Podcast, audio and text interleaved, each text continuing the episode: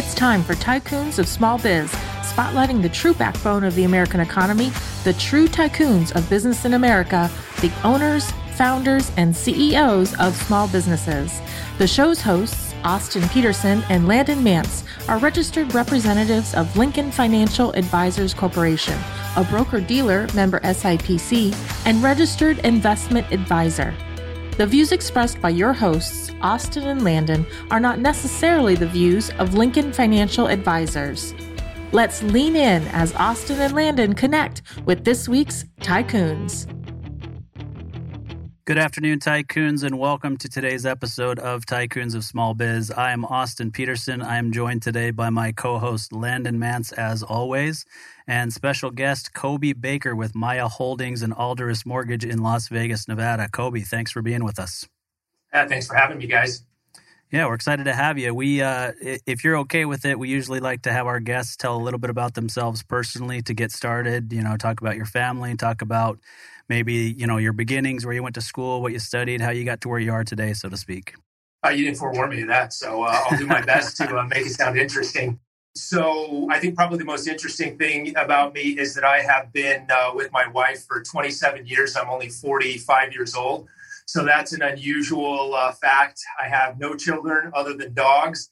And I started my first business when I was 19 years old high school graduate, college dropout, went to the University of Utah, played a little basketball uh, under Rick Majerus, and then decided that uh, business was something a little more up my alley. So uh, from there, it's been a string of companies, some very long, some a little shorter. And uh, I think that's probably, uh, in a nutshell, it. Yeah, that's kind of the entrepreneurial way. So you, you mentioned University of Utah, Rick Majerus, and based on your a- age, I'm thinking you were there around the same time as Keith Van Horn. Is that am yeah, I right uh, on the timing? Was, a little bit after me. A little bit after you. Okay, I'm, so, I'm that old. Yeah. well, you and I are the same age, so I guess maybe I'm just remembering how old I was when he was there. A family friend, Chris Burgess, that was there after a stop at Duke as well, and so we've we've got some ties to the University of Utah. My nephew actually plays football at the University of Utah right now.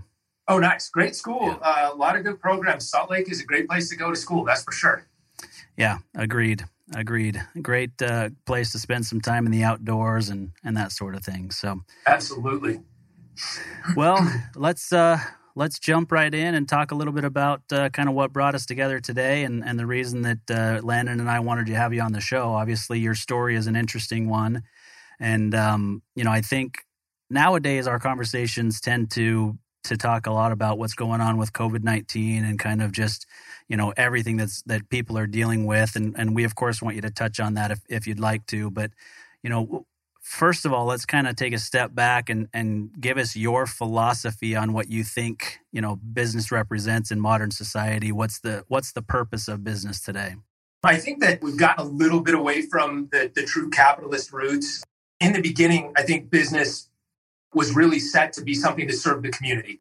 The end of the day, that's how this all how we moved away from the old systems of shells and bartering and things like that into the new system of uh, the monetary systems that, that, we use in today's day and age. Uh, and capitalism was a way to, to have people engage with the community, provide services in the community that were beneficial to everybody, created, you know, not to sound corny or anything, but created a, a big circle as to how things are done. I think we've gotten a little bit away. Well, if we go long enough in this conversation, my true opinions will come out, which I think we've gotten a lot away from that sort of mentality with the way that we function in capitalist society right now. But, you know, I got into business because of that community component, of that value component, of bringing something to somebody else, not necessarily always for what I could get out of it. Yeah, and and I agree with you. We talk about that a lot where, you know, especially in the media today, I think business owners get a bad rap. We get we get seen as you know greedy people that are just out for ourselves and not really you know thinking about the fact that we're providing jobs to many people. We're we're doing things in the community. We're we're allowing people to have incomes that that then push the economy forward. I mean, there's a lot that is done by being a business owner that we don't get the credit for a lot of times, and it's I think it's a tough tough pill to swallow sometimes. Well, Austin, I think I think a lot of that stems from the way businesses function. If you if you look at the way media and the way businesses talk about themselves, everything is a, is generally boiled down to a component of how much are we growing, how much are we making. It's become this culture of um, basically how fast can we grow, are we growing, and how much are we making. And I think at the end of the day, that sort of supports this idea of what you're saying that, that it can be tough because you have one message of hey we're doing a good thing. We're providing we're providing jobs. We're creating economic stability. We're doing these things. But everything that we talk about in our businesses aren't necessarily geared around how how much good we're doing for the people that work with us how much good we're doing for the people that work for us and what are we actually accomplishing inside the community. That message seems to be lost in today's day and age if if uh, if you want my honest opinion on it. Yeah uh, so maybe clarify that for me. Do you think that the business owners themselves are doing a poor job of portraying what they're doing, or it's not being portrayed enough by the media?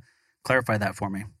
Yeah, I think it's I think it's twofold. I, I think ultimately, as a business owner or um, a CEO, the message that you put out there can be altered. We can put out whatever message we choose to put out there. I think the media supports the idea that everything is based upon growth it's based upon our revenue. It's based upon year over year. But if you look at what people talk about, that's pretty much all you'll see in business. I pull up any industry publication for any industry, pull up any email that you get, any email list, and it will talk. Those companies will constantly be touting, we're growing faster than ever. Year over year numbers are better than last year. Yet you're not going to hear a whole lot from either business leaders or the media talk about what's your what's your attrition rate of your employees? How what's the what is the lifestyle of the people that work for you? Uh, what are the things that you're doing in the community to improve the community? We just don't focus on that, and I think that that's something that's lost in today's day and age, and it's really something that's important to me to bring back because endless growth is to me is not a good thing. I don't think endless growth should be the end game of anything as far as size, learning and getting better, providing services and doing good things, I think is critical. But the growing for the sake of growing and increasing profits, just I'm just never going to be on board with that mentality. Yeah, I think you got a couple of guys who who agree with you there. I mean, we we try to live and breathe the philosophy of serve the client first, last, and always, and let everything else take care of itself. Um, and I don't know that Landon or I, either one of us, care about you know growing to to a large organization. We care about serving the the business owners that we work with. And as long as we're able to do that and do it as well as we can of course we want to take care of our families. We want to employ other people. We want to do what we can as well. But then we spend an awful lot of time serving in the community as well. And if if if i can do that that's good enough for me. I don't need to build a huge empire. Yeah i think that's a i mean that's a critical um component of creating some change in today's business environment is understanding that that there's a quality quotient here that actually matters. There is a everybody is so focused on quantity uh, that a lot of businesses lose sight of what they're actually doing. And I, I don't think everybody, I, I, don't think it's necessarily the intention always, but I think that it because it's the standard narrative, I think a lot of people get pushed and, and end up maybe starting with a little bit more altruistic ideologies and then you know they they lose it and they move away from that just because the that standard narrative is so loud in today's day and age.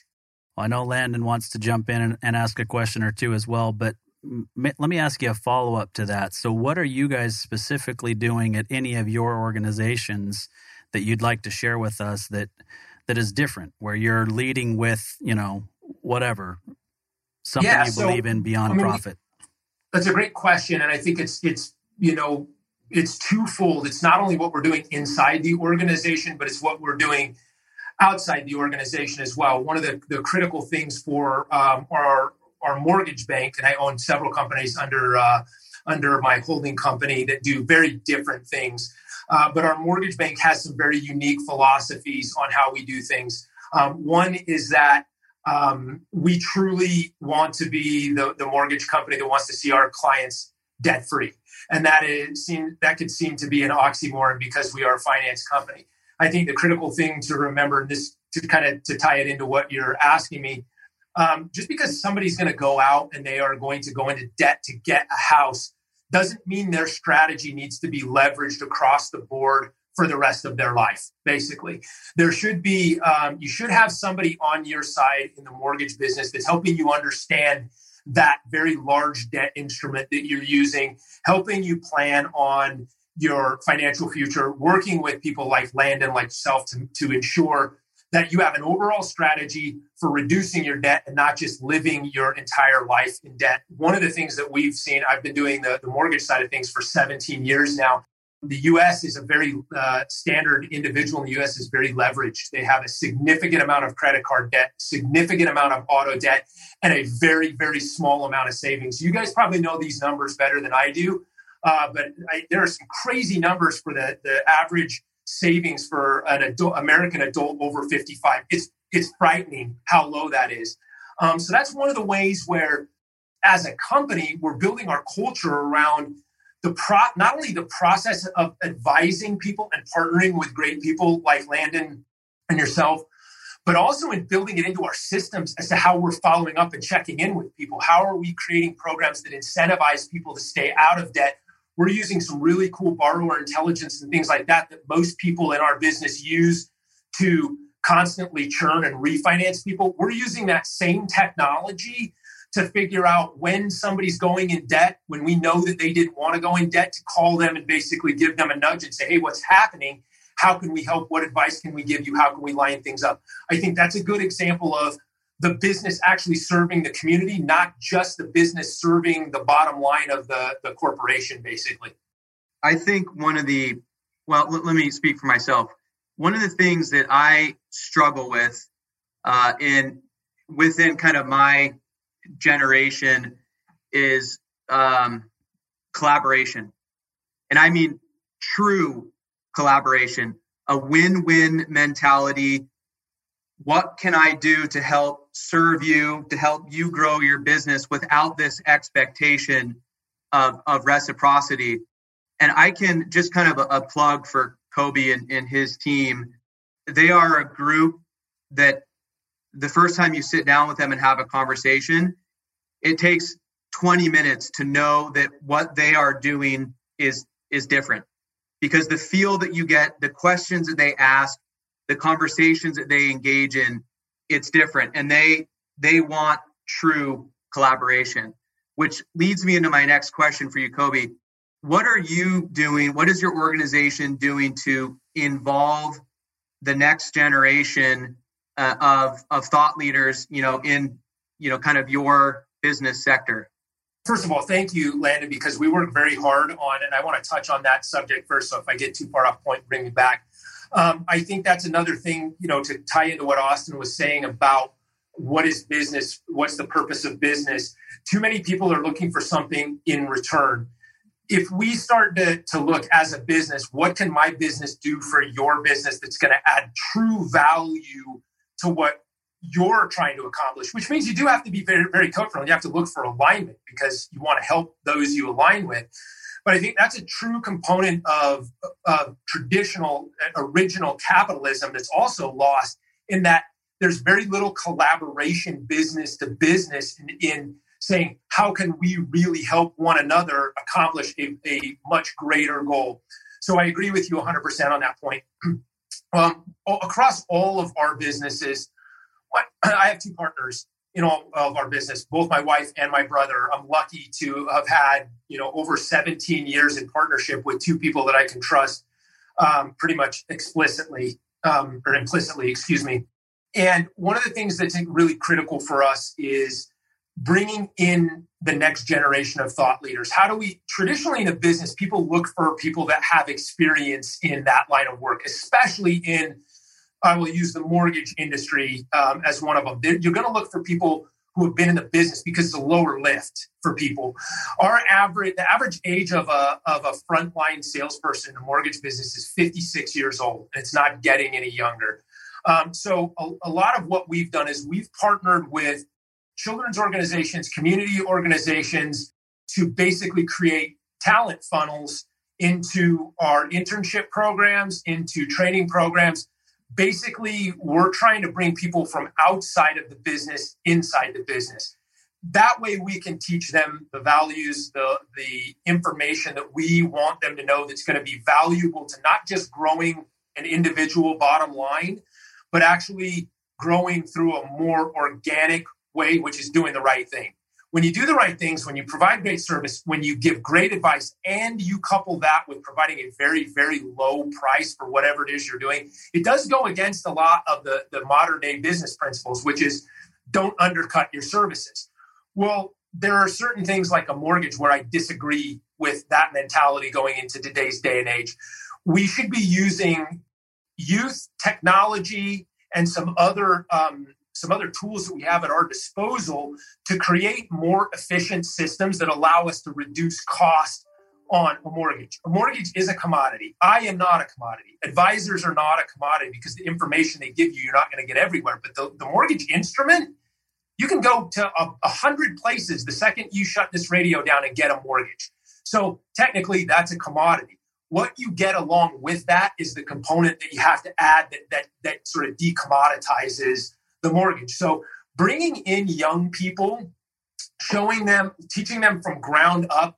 Uh, right now, over 50% of our team is under 28 um, in this particular business. That's a huge deal in our business. Now, granted, the rest of us are uh, we're gray hairs, right? So you got to have the people that know the business to teach the youngsters. So um, really, to me, it's bringing in a group. I think that the, the the modern or the millennial is kind of undershot a little bit. I think everybody thinks that these they're entitled and they have a, a lot to say about millennials, but they're also very idealistic. They have watched people chase the wrong things and they do have some sort of idea that there's a better way of doing things. For me, that makes a perfect target because you get the the innovation, you get the buy-in and you get people that aren't just saying I need to make as much money as I can as fast as possible. And I've seen that firsthand hopefully that answers your question. That's a little long-winded way to do so, but no, yeah, no, absolutely. So, kind of, um, you know, other than you know, I kind of express my uh, my challenge of, of you know collaboration. But you know, other than that, you know, what what would you say, kind of, in your experience, in your opinion, what would you say is kind of one of the bigger threats, um, you know, to the next generation? Anybody who knows me will attest to this. I think that rampant consumerism is a big issue right now. I think, and in the world that, that we both occupy, because we both occupy financial services, um, my other ventures are uh, manufacturing and restaurant bars, stuff like that. Um, but even in those, there's a there's this component of consumerism that is is sort of prepped and pushed from the time that you're very very young and that goes back to my comment to Austin about the lack of savings that the average American over 55 has. That's because we're spending it all. We're, we are literally taught that we should have the next thing the moment it comes out. If if you did any, uh, I think like what was it? A couple weeks ago, the Senate did a hearing with Apple, Google, Facebook, I like like the big five, Amazon. And when you look at the numbers that this that that they represent of the economy. They, they would be like the fifth largest economy in the world. Those five companies, all of those are are geared firmly around versions of consumerism or pushing consumerism and advertising and dat, big data and all this all of these things that drive basically purchase habits. I honestly think that is the biggest. I I not to get on a soapbox, but I believe that basically the majority of Americans, if not you know people across the world, are walking into some sort of slavery through indebtedness. Basically, you never get out of the wheel, and that's what I try and teach people um, that come into our organization, people that come into contact with us. There's a critical um, ideology. It's not it's not how much you make; it's how much you spend.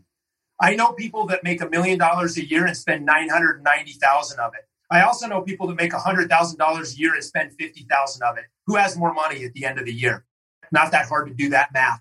And I think that's part of what our mentality is with the mortgage group, with how we're actually not only teaching people new industries and new skills, the younger people, we're also teaching them how to manage their money, how to look at things, how to not, how to how to be in an environment where our only or our sole purpose is not to just buy, spend, get another TV, get another car, those types of things. So, not a very popular business approach, I would say, But to be honest with you, I don't really care. Yeah, I don't know that it matters that, that it's popular. I think that you're absolutely right. We've we've got an entire group of people that are living well beyond their means, right? And I don't know the exact number, but I do know that the exact that the the number that people have saved at age 55 or older like you said is less than the average household income for one year. And Crazy. yet yeah, and yet they're 10 to 15 years away from supposed to supposedly retiring and living off of the money that they've saved for the next 20 to 30 years right and so it is a big big issue and there is this consumerism that's pushed where everybody believes that they have to have the newest thing right away they have to have you know the brand new iphone that's coming out. I mean i heard this morning the new iphone's coming out in october. They were and this is this is actually crazy. They they mentioned on the on the tv this morning on the news that Apple's market capitalization is larger than all of the companies combined in the Russell 2000 index. so yeah, one company bigger than 2000 others, right? And those are smaller companies granted, but they're large enough to be listed on a public exchange. Right. So it's crazy to think about that, but yeah, it, that's the thing is everybody's going to go out and pay another fourteen hundred bucks to get the brand new iPhone 5G, blah blah blah, you know, in in October, and it does lead to to an issue, right? And and it it's just about simple principles. So let me ask you this, and and this isn't something we planned on asking you, but beyond you grabbing them, right? Because people really can't come to work for you until they're 18, right? Yeah. And and so you you can't become a loan officer until you're 18 years old. You have to go through the education, the you know the test, all that kind of stuff. What do we do to get to the kids younger, right? I mean, my my daughter is 17. She's a senior. She says she says I know how to do complex mathematical complex mathematical calculations. I just took AP physics but I have no idea how to balance a checkbook, how to get a credit card, how to buy a car. It's not being yes. taught. So there's another, I mean, I don't want to get too far off point, but yeah, our education system is significantly flawed. You know, obviously, we, you, like said, we plan on talking about that, but there's a problem. And I'll, I'll tell you one of the things that, that, that we do. We sponsor Dave Ramsey's high school program uh, at various high schools around here in Las Vegas, which they go in and people sign up for it. It's basically a 90 day course that teaches financial literacy to high school students. And that's one of the, the, the, critical things that I believe in. We also, I go and I do talks for kids anywhere from 12 to, to 22 through the Inspired Children organization and a couple of other children's organizations. Uh, where you're where you're having this opportunity to uh, attack this problem earlier, and I think part of the problem is, is our education system isn't set up to really prepare us for real life. And that's that's another issue that, that I sort of have that I don't have time to take on myself. But if you think about it, your daughter's a great example of that. She's probably very smart, probably very motivated, but has no idea how to do real life things. What what happens in most colleges, and you know this, kids get on campus the first day there's whatever kind of fair there is and sign up for a credit card and get a free t-shirt and the next thing you know it's some 18 year old 18 and a half year old has $2000 with a credit card debt because they went out and bought everything. They don't understand how it works why it works what it does. They don't understand credit this is a problem that should in my opinion that shouldn't even be allowed on college campuses that should never ever even be something that a college campus is allowing to happen I think ultimately, though, because this isn't part of our education system, um, Austin, that's up to parents right now. I mean, like who's sitting down with their kids? And I will tell you, I will tie this, I will land the plane on this, I promise. But most parents that I know, and ask yourself to look around, are so concerned with their careers and making money that we forgot something that we have kids and then we need to parent the damn kids. So at the end of the day, everybody's worried about how what their future looks like. How much money are they making? Are they in the next biggest house? Do they have the next Range Rover that's coming out? And I don't. I really hate to soapbox this, but if you spent less time trying to accumulate all those things and more time actually sitting down with your children and teaching them the things that they need to know, we would break the cycle of this problem. Yet people forget to do that. And if they do it, they don't do it enough. Agreed. And and I would even add to that, unfortunately, most of the parents aren't capable of teaching that stuff to their kids because they don't understand it themselves.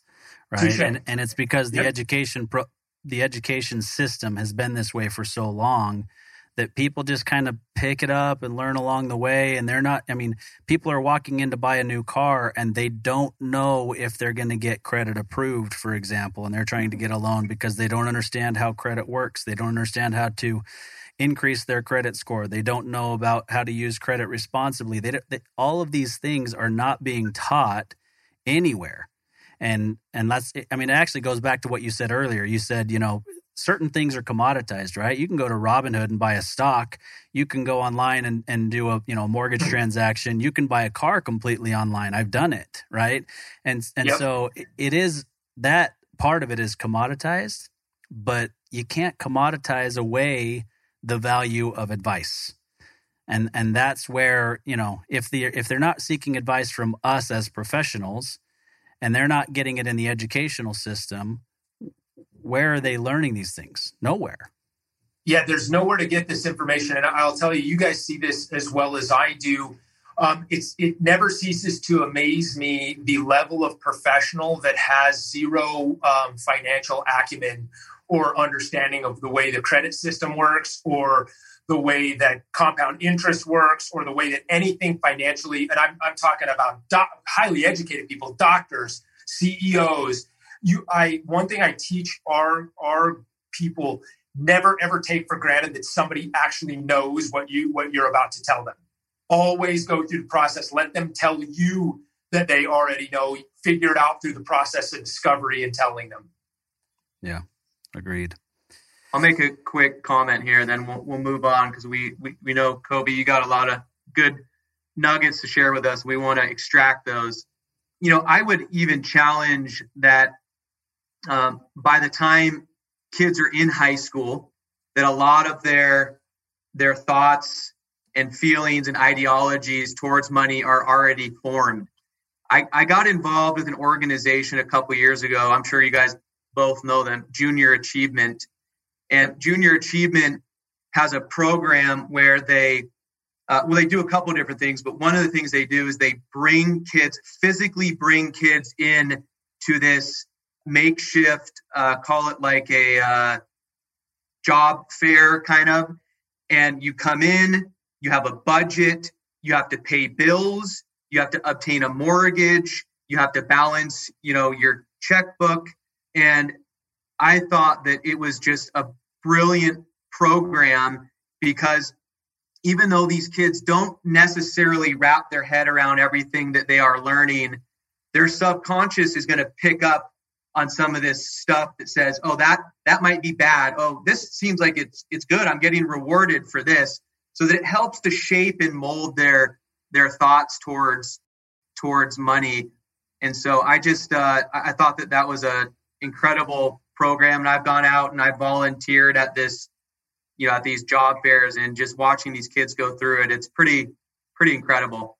Yeah, that is a good program. I know the program and I agree with you. It does it does shape habits where basically kids have have zero starting at base zero.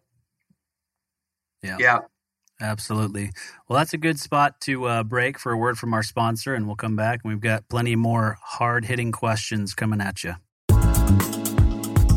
Whether you're an established local company or a brand new startup, you can count on GBS to be part of your family. We're not just any benefits consulting firm, we're GBS. We have nearly 30 years of experience in group benefits, a strong sense of purpose, and it shows. GBS, believe in something better. GBSbenefits.com. All right, tycoons, welcome back. We're here with Coby Baker, and uh, we were just we're talking about the importance of personal finance and understanding how to uh, to deal with your own personal financial situations, teach your kids the importance of those sorts of things. So hopefully you're learning a few things here from Coby, and and uh, you can sense and feel his passion for uh, for personal finance. So Coby, we re- we really do appreciate that. So I've got to ask a question: How can a company that loans money say they want their clients to be debt free? Seems contradictory. That's a great question. So I kind of started down this path uh, on the first segment we know that in America you're going to buy a house, and it, it, makes sense to buy a house in America um, because this ends up being a nest egg. You, you, you. We have constant, steady appreciation. Real estate is a good investment. That being said, going back to it, you don't have to have a loan all your life. In fact, if you do this the right way, you could move through several houses. And by the time you get to your third house, you could own your house free and clear. Now, there's some obviously some some a little bit of contradictory information, especially when you're talking to financial advisors, and I'll explain what I mean. So I've got five hundred thousand dollars sitting in my house um, when I could, especially in today's day and age, where I can get a loan for two and a half percent, right? So the leverage points are not actually in favor of that, seeing how that 500,000 invested somewhere may do very, very well for money. The problem is, is that most people aren't sophisticated, and this is going to sound really horrible, but they don't have the background and training. So I'm going to, I'm going to take that back. They have not been given the information necessary to make the types of decisions to understand leverage and how they're leveraging their money. So the easier move on this is to make sure that people are understanding you do not have to be in debt all the way to the end. You don't have to have a 95% loan on your house. You can have equity in your home. You don't need to tap it to buy a boat. You don't need to tap it to do home improvements. Um, this is this is what I mean. Ideally, I would think at the end of at the end of days, um, as we grow old, the ideal scenario would be to have money invested and and diversified, but also to own your house and to have cash savings and to have money vested in the markets that is a very intelligent and broad-based way to look at things. So for me, it's getting it's getting an understanding of, of and helping people understand their own risk tolerance, um, their own level of education and understanding of money and finance, and really putting something together that matches the person. Uh, myself, I do have some some house debt, right? I understand how to leverage that debt. I understand that that Landon uh, can make me more money than my 2% 30 year fixed rate can make. That being said, I probably won't have that loan for the rest of my life either. So it's it's getting people in a plan to understand the progression of life, when you should be in debt, when you shouldn't be in debt, and understanding that that if you do get yourself into trouble, say with credit cards, things like that, the ideal scenario is to use something like your home as an instrument or a method to get you out of that, but not to get back into the trouble again, not just at the end to go back out and do it again in five years. So there's it is a little bit counterintuitive, but I'm extremely passionate about the idea of um, even if it's the detriment of my business, saying we do not need to be enslaved to our debt. It is critical that we are not enslaved to our debt, that we understand what we're doing. Yeah. So if I were to I guess, summarize that, I would say that you believe in the smart use of debt, but our our society believes in the overuse of debt. Hundred percent.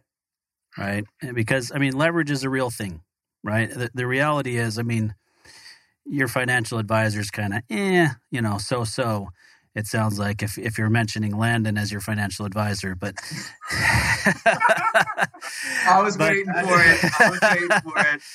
It, uh, but you're but you're absolutely right, right? I mean, if if you're paying two and a half percent on a 30 year fixed rate mortgage, and let's say, for example, you've got a, I don't know, 60, 70, maybe even an 80 percent loan to value on that okay that i could i can still say that that's a smart use of debt if you're at 90 95 100% i mean i when i bought my first home back in 2004 you could get 100% financing yep stated income stated assets right or even no doc i mean it, it was a crazy crazy time which is why we had the issue that we had in 2008 Thanks right? for the memory of that. Uh, I, I appreciate you bringing that back up.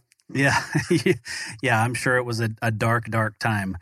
Yes. Um, but so many people got into trouble then. You know, I mean, people people messed around and collateralized, and really smart people did a a crazy, crazy thing, which is really what led us down that. But it came down to it was too easy to get money and people didn't understand what they were getting into and just thought, yeah, I can buy a house and I don't need a down payment and I can probably afford that payment. So yeah, let's go for it.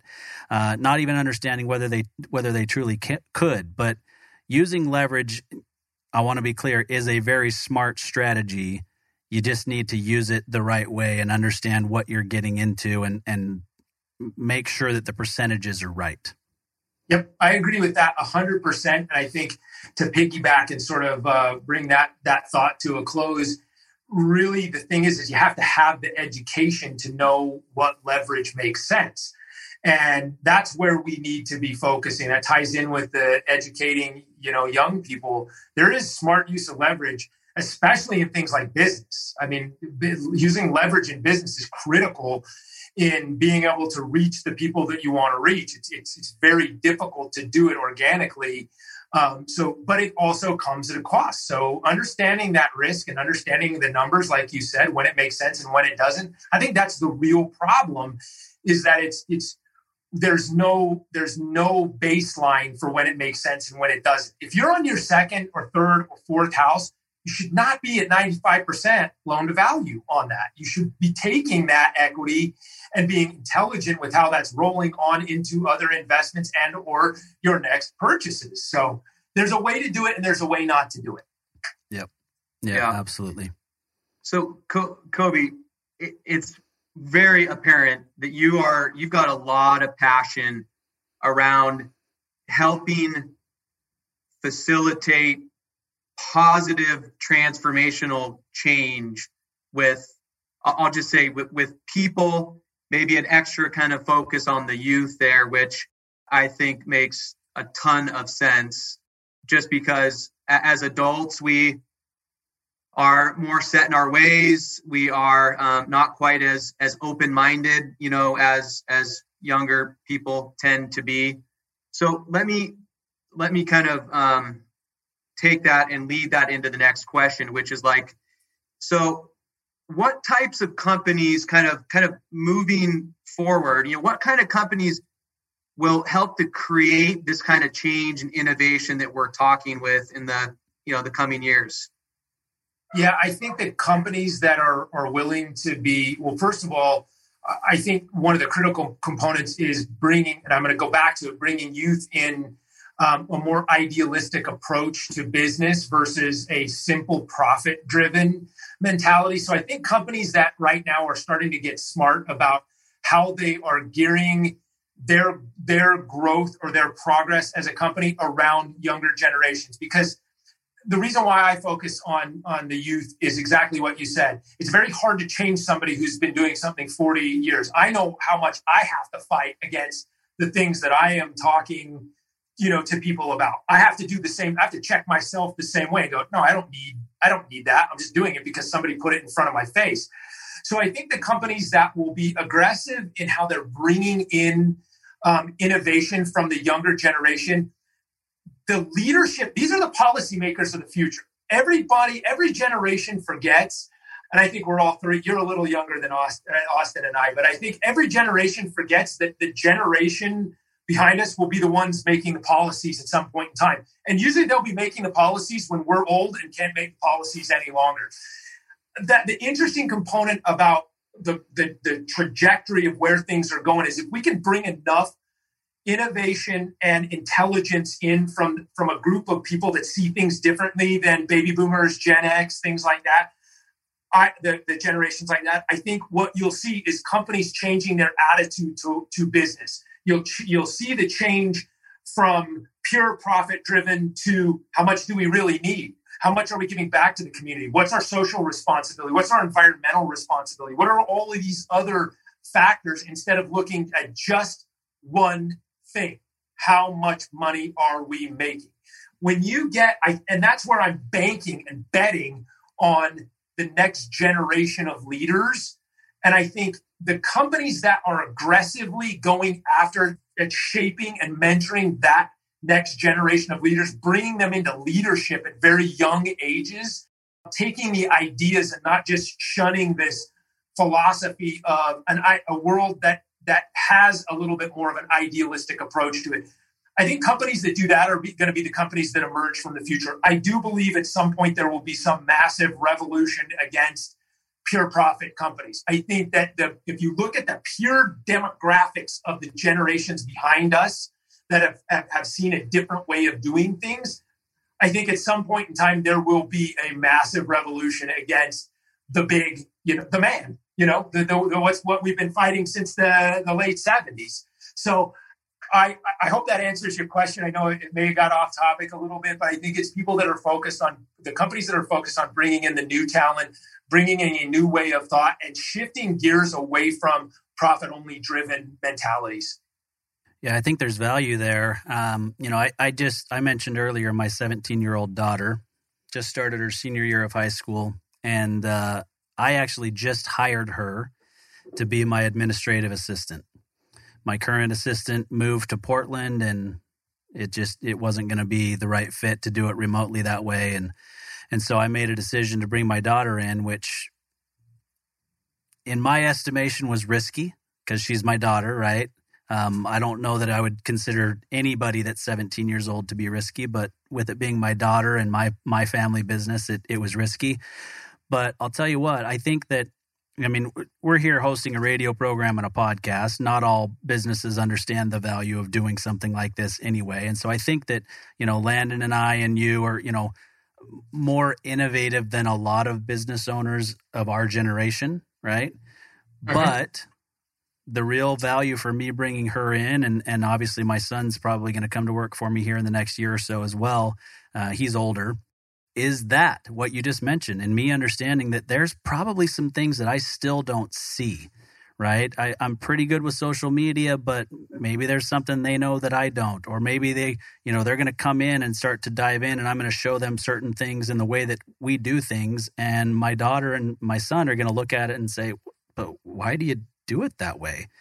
There's a, there's a better or more efficient way of doing it if you did this. We could automate this. We could do this you know it, it's they they look at the world differently than we do and i think it's beneficial. Austin i mean first of all kudos for bringing them in because i am a firm believer in that. I mean who better to learn from than you and vice versa you learn from them. Um, I think the key is is, is allowing uh, this generation to ask questions um, and teaching them to question. Um, right, which is which is also a little counterintuitive to how most of us are raised, which is don't question, don't question authority, don't question the people that are telling you what to do. Uh, instead, I encourage that, and that's what I found. I have two people that are under the age of twenty in our organization, um, which is pretty unique because this is a a very technical and as I mentioned, a very uh, mature business. So what I found is that when you are forced to answer questions and or explain your way of doing things, there are times when you actually answer that question and realize um, that was really stupid when I say it out loud to somebody who doesn't understand it. And I think that that you know that kind of is what I'm talking about when I when I'm talking about innovation and if you can and if you can find the right balance and make sure that that your son and your daughter are free to ask questions and question why you do things you will find that that one or two things happens. They may have a great idea like you said or you may just be explaining it and realize that you're just doing it that way because somebody told you to do it that way and you just basically are repeating the same thing which is a problem. I mean we all know that's a problem. Anybody intelligent knows that's a problem so it, it inspires you to do some different things. I've I, I hired um, my basically executive assistant is 23, and I did that on purpose. Um, for one, I would have to explain everything that I did, which would make me think about it instead of just randomly going along with every preconceived notion I've ever had or built up in 45 years. But for two, the, the bright eyed, bushy tailness of somebody that's 19, 20, 23 is entirely different from somebody who's got the crap kicked out of them for the last 20 years in the workforce and they don't know what good is out there. So there's a lot of ways this can be invigorating and I think it can help businesses if they're open to it, which, you know, to be honest with you, I don't see that a lot of places are. So kudos to you on bringing those guys in. I'm, I'm guessing that that's going to, you're going to look back on that and think that it was a really great decision and so are they. Yeah, I sure I sure hope so cuz you know, family for me is number 1 anyway. I mean, everything that I do from a business standpoint is is for my family. And for me, it's rewarding to hear my 20-year-old son now who's studying sports journalism at Arizona State finally admit that what dad does for a living's not got to be the most boring thing in the world and why would I ever want to do that? Uh, Sweet vindication. Yeah, he, he's now thinking that it's something that would be pretty cool, and maybe I should want to work with dad, and and uh, you know you get to help people, and you know it's it's it's rewarding, and I think it'll be a great. Hopefully for me, it becomes the, my succession plan for my business, and they're able to run it as I get a little bit older and do certain things. I mean, not to toot my own horn, but you know, speaking of of doing things that are socially responsible and giving back. You know, I'm I'm four. Well, actually, I guess you're a year older than me. I'm 44. I was born in 76. And so by the time I'm 55, my goal is to work one out of every three years, or so I'm sorry, work two out of every three years and take one year off and go and do something big somewhere right? My wife and I both speak French, and so we would love to spend some time in French-speaking Africa, you know, digging wells, wells, doing anything that we can to kind of make things better for a lot of people that are underserved. And I can only do that. So this is where, you know, profit still has to be important, right?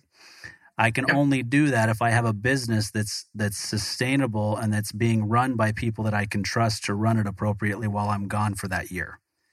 And yeah, hopefully that's, that's my kids. That's awesome. Yeah. Yeah, that's awesome. I think setting things up that way. I mean, you and I are cut from the same cloth as that. I, my intention is to make it so my presence is not necessary in any of my businesses, uh, but they run the same as if I were there, simply for the fact that there, there's nothing that can be replaced by you going and doing that work.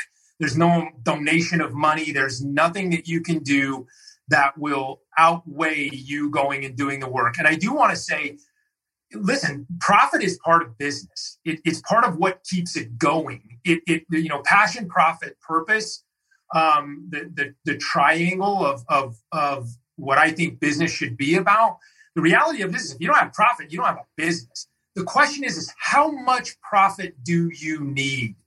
That's the critical component. How much do you need? Does any human being need a billion dollars? I mean, you can answer that question on your own, uh, but I know where I stand on that. Does any human being need a hundred million dollars? And this is where, you know, these are tough questions. I'm not a communist, I'm not a socialist, but these are questions that we are not stopping to ask right now. And our businesses don't stop and ask them either. They just keep going for the next level, the next level, the next level.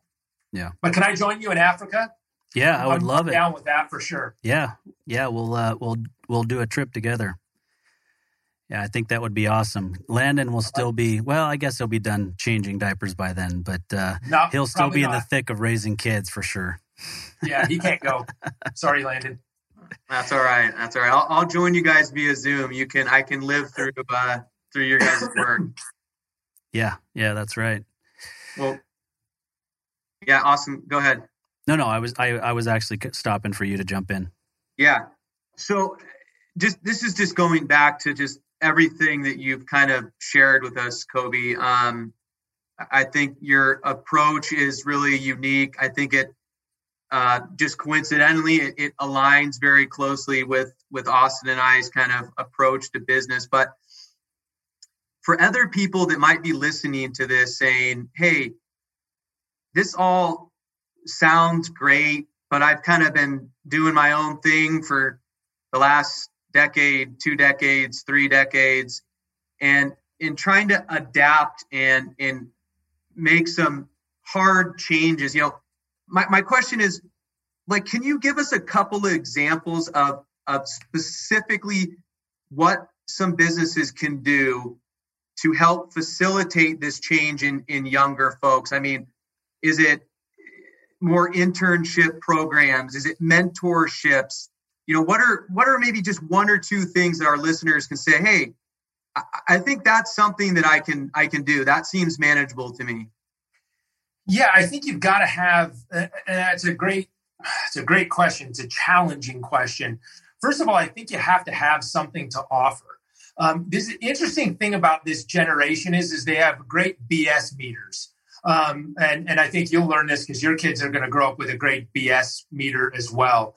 They know phonies and they know they know things that don't align with what they believe or what they're starting to think. So I think the first thing that you have to do as a leader of an organization is you actually have to have something that's different than what everybody else is doing. So the first thing is is you have to make hard decisions for yourself and ask yourself, are you really doing something different than what is the standard norm? Do, have you deviated? and you providing some value at a greater level to your community, the people inside your organization, the people outside your organization that are doing business with you?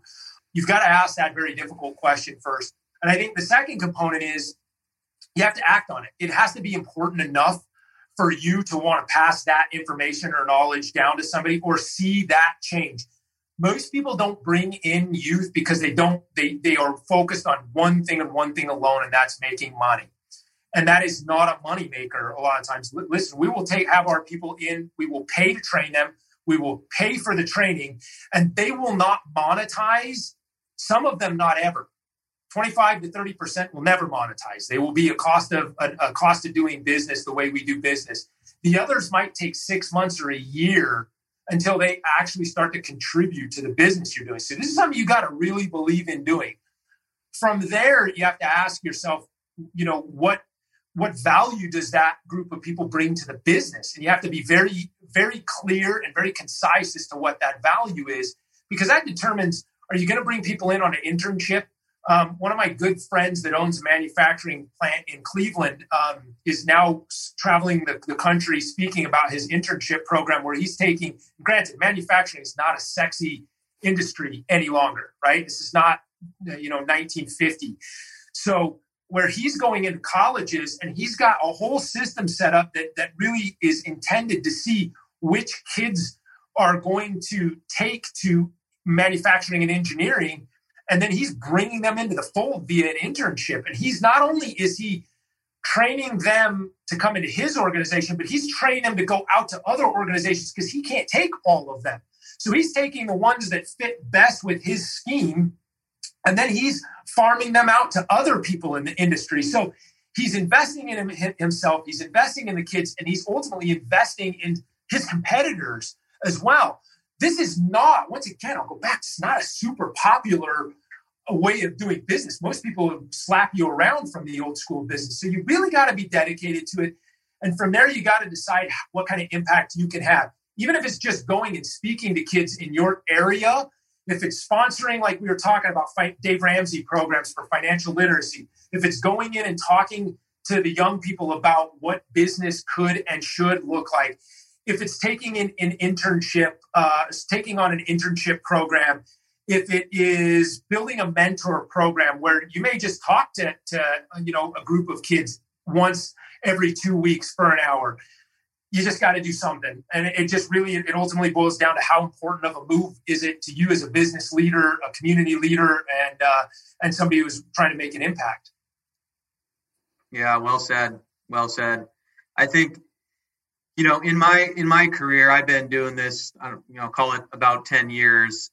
Another thing that's been kind of challenging to me is to to find to find a mentor. Because when i when i hear about uh, you know the experts talk about you know mentorship you hear something along the lines of well it has to be mutually beneficial. You have to be able to bring something to the table for them. I've always had I've always had an issue with that, and let me let me explain what I mean. When you're young and you're starting out in a business, and you know next to nothing about that business or that industry, you don't know how to get clients, you don't know how to process orders, you don't know how to do this, you don't know how to do that because you have to learn. And when you have a mentor, it makes it so much. It just it fast tracks your ability to to get to a point where you're a lot more productive as as an employee. But it doesn't seem like people want to do that because if if there's not something directly in it for them then it, it's not something they want to invest their time into. Does that make sense what i'm saying? I'd, I'd like to you know i'd love yeah, to hear your thoughts on that. I, I think it's a great point and i and it, you know probably you guys are going to look back on this call and be like, boy, that guy beat the dead horse. But it's because people are um, too focused on the, the, the aspect that's making them money. People, mentors are out there, they're tired.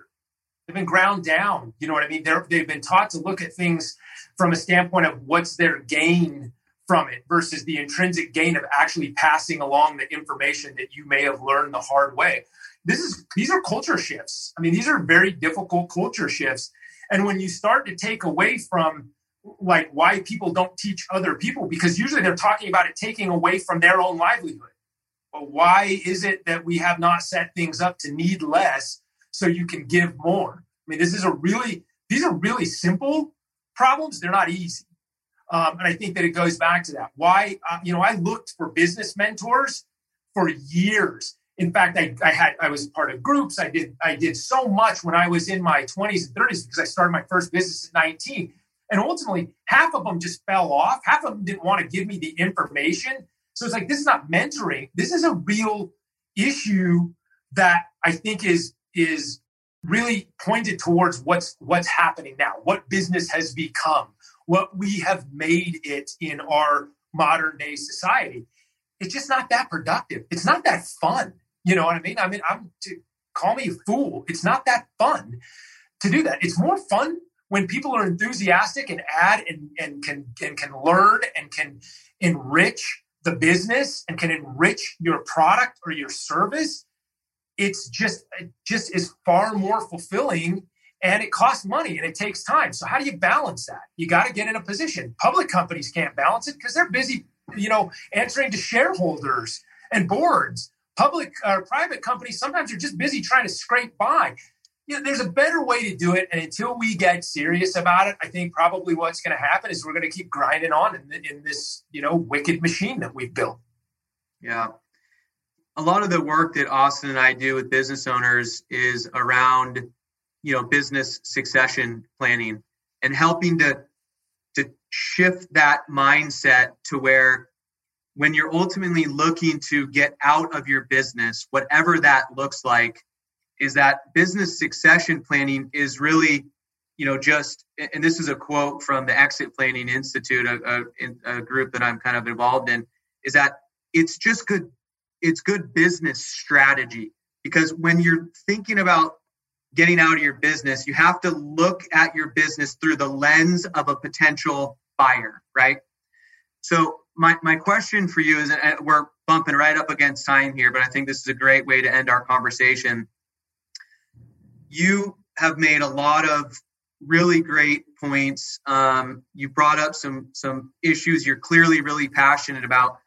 So the work that you're doing to help mentor and develop and involve the youth for all these great reasons how do you encapsulate that into your company so that for your own succession plan that all of this great stuff that you're doing kind of lives on in in, in perpetuity yeah a great way to finish i think the key is, is you have to you have to build a culture that is basically where where people are engaged to own what they do and where they have the authority to make the decisions. I don't like to use the word empower, but at the end of the day, I believe my truest value and when I've actually accomplished what I want to accomplish is when I can walk away from any one of my businesses and they do not need me for day to day. They don't need me.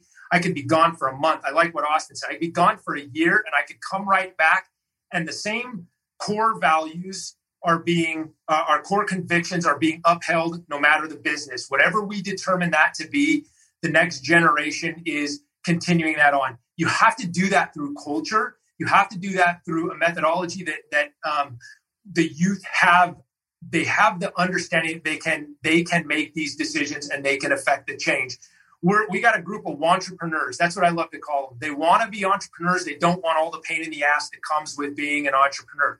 Everybody wants to say that's wanting to have your cake and eat it too, but it sounds fine to me. It sounds great because if you can harness this idea of wanting to, to play a huge role in, in the direction of companies and the direction of policies and things like that, but there's only a limited responsibility level, it curbs power too. It curbs the problem that we see in politics and business and the corruption that we see in, in businesses at the top. You've seen it, I've seen it. There's a way to balance all of these things out.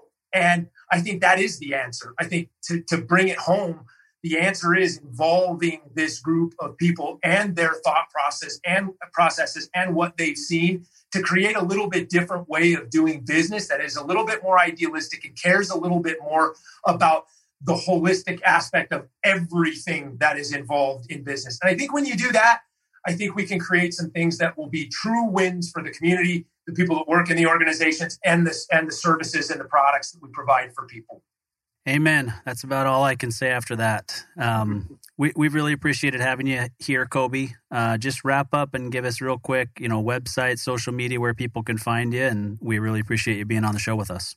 Yep, you can find me on LinkedIn or Facebook. Pretty easy, Coby Baker, not a hard one. C O B Y B A K E R. Um, Alderus is www.alderus.net. Um, and I'll leave those. The other two probably not not super sexy businesses, so uh, I'll uh, I'll leave it at that. All right. Oh, phone number. I will Oh, give you that. yeah. If you do want to learn about any of our internship programs, any of our new hire programs, or if you want to uh, see what it's like to experience our services, uh, you can reach us at 702 255 5783. Awesome. Thanks so much, Coby. Thanks, Thanks, a lot, guys. I really, really appreciate you guys having me. Appreciate Our you, man.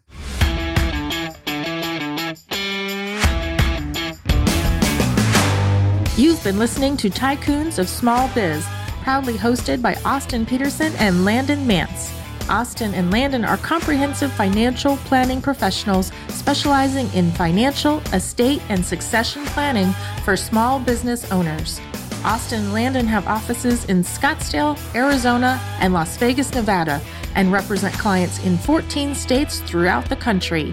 Join Austin, Landon, and the featured tycoons live every Tuesday at 1 p.m. right here on Business Radio X and your favorite podcast platform.